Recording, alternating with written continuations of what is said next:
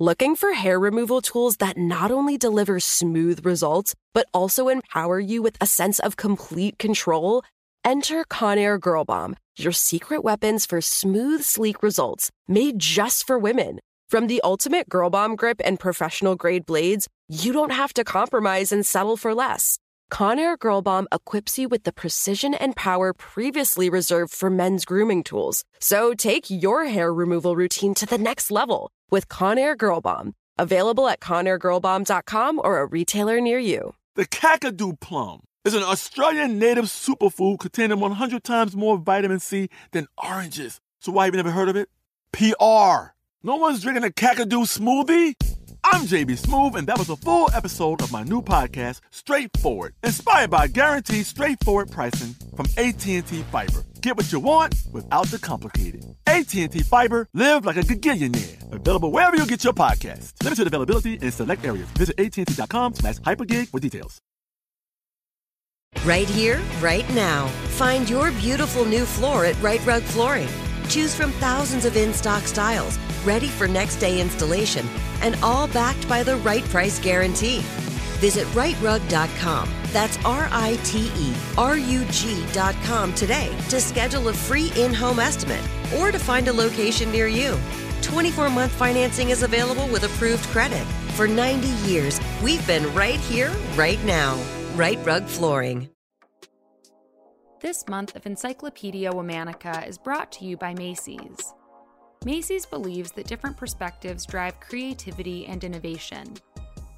That's why throughout Black History Month and all year long, they're honoring the brilliant legacies woven into the fabric of Black history and experience by spotlighting Black creators who continue to make their mark. You can support charities that help empower Black youth and also shop from the all black owned businesses available at Macy's at macys.com/honors. Inclusivity is an ongoing commitment, and Macy's is proud to infuse it in everything they do.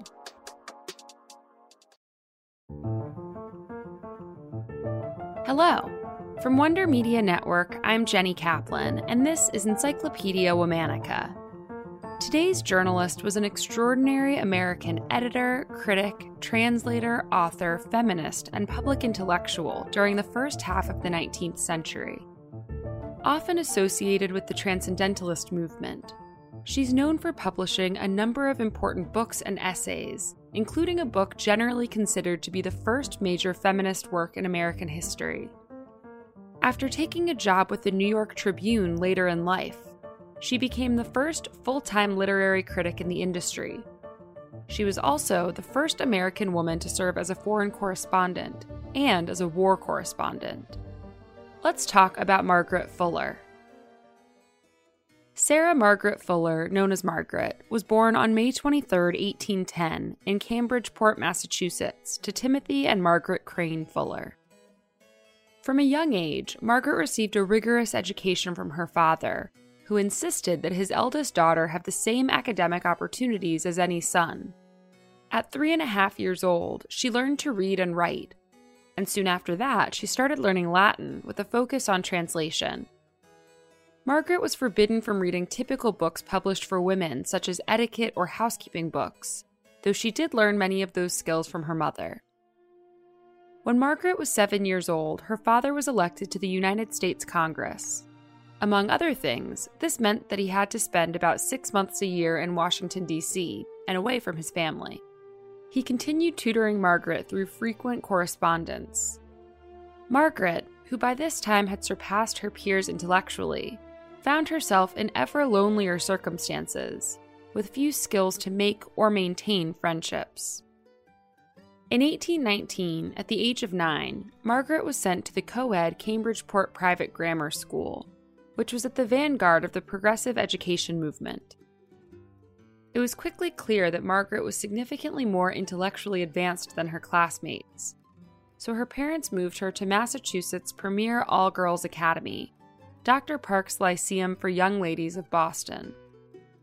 Still, that wasn't the end of Margaret's tour through a variety of schools. Her next stop came due to her relatives' fear that she wouldn't have the skills to be successful as a woman in 19th century society. In 1824, she was sent to Miss Susan Prescott's school in Groton, which specialized in teaching young women from affluent families to be wives and mothers. Though Margaret was deeply unhappy at this school and only stayed for one year, she did find a friend and lasting mentor there. The following year, in 1825, Margaret's father Timothy moved the family from Cambridgeport to Old Cambridge, just a stone's throw from Harvard University. Margaret became significantly more comfortable in her surroundings. She regularly attended major social events and salons and became friends with many of the premier intellectuals of the period. Then, in 1831, Margaret's father announced that he was leaving politics to become a rural farmer.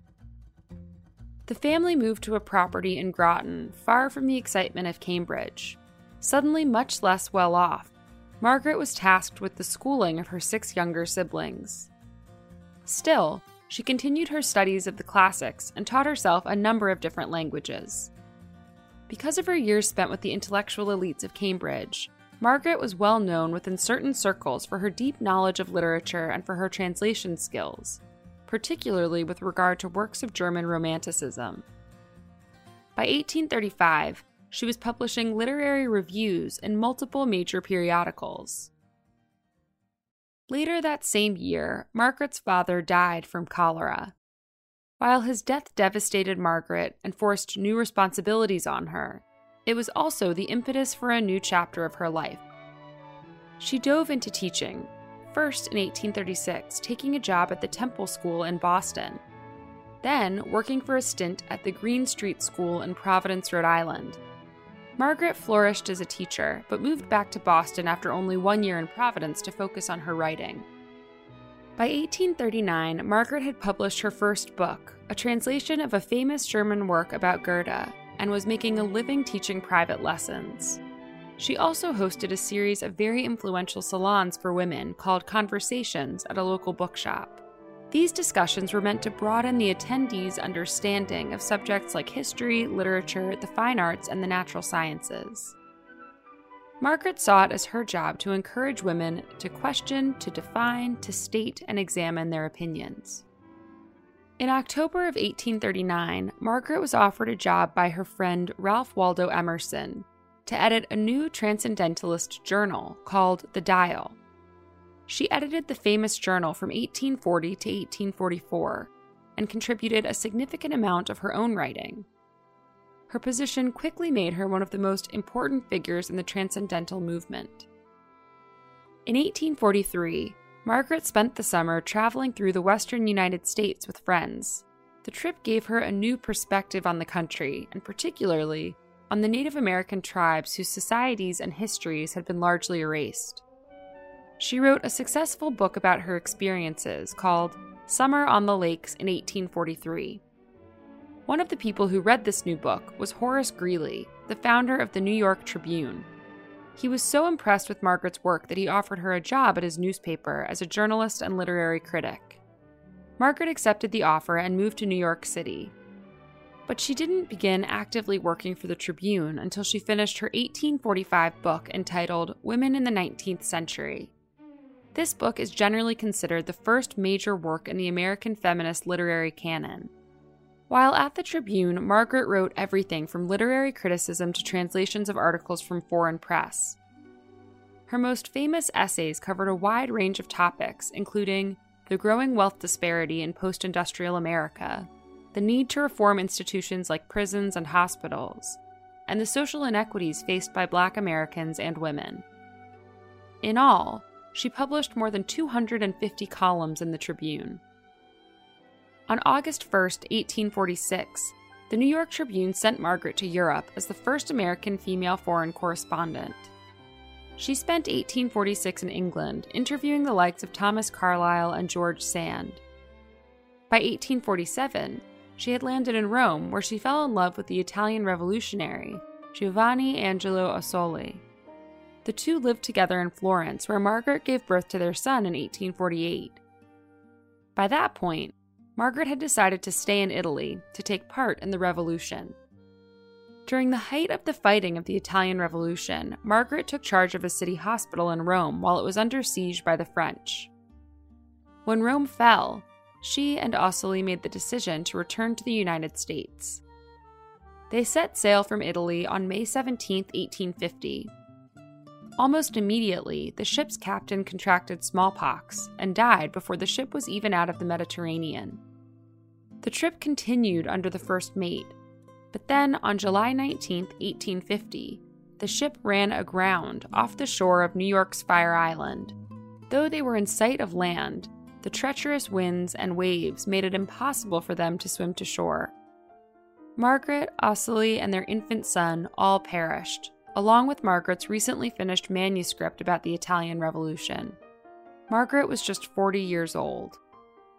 All month, we're talking about journalists. For more on why we're doing what we're doing, check out our newsletter, Womanica Weekly. Follow us on Facebook and Instagram at Encyclopedia Womanica.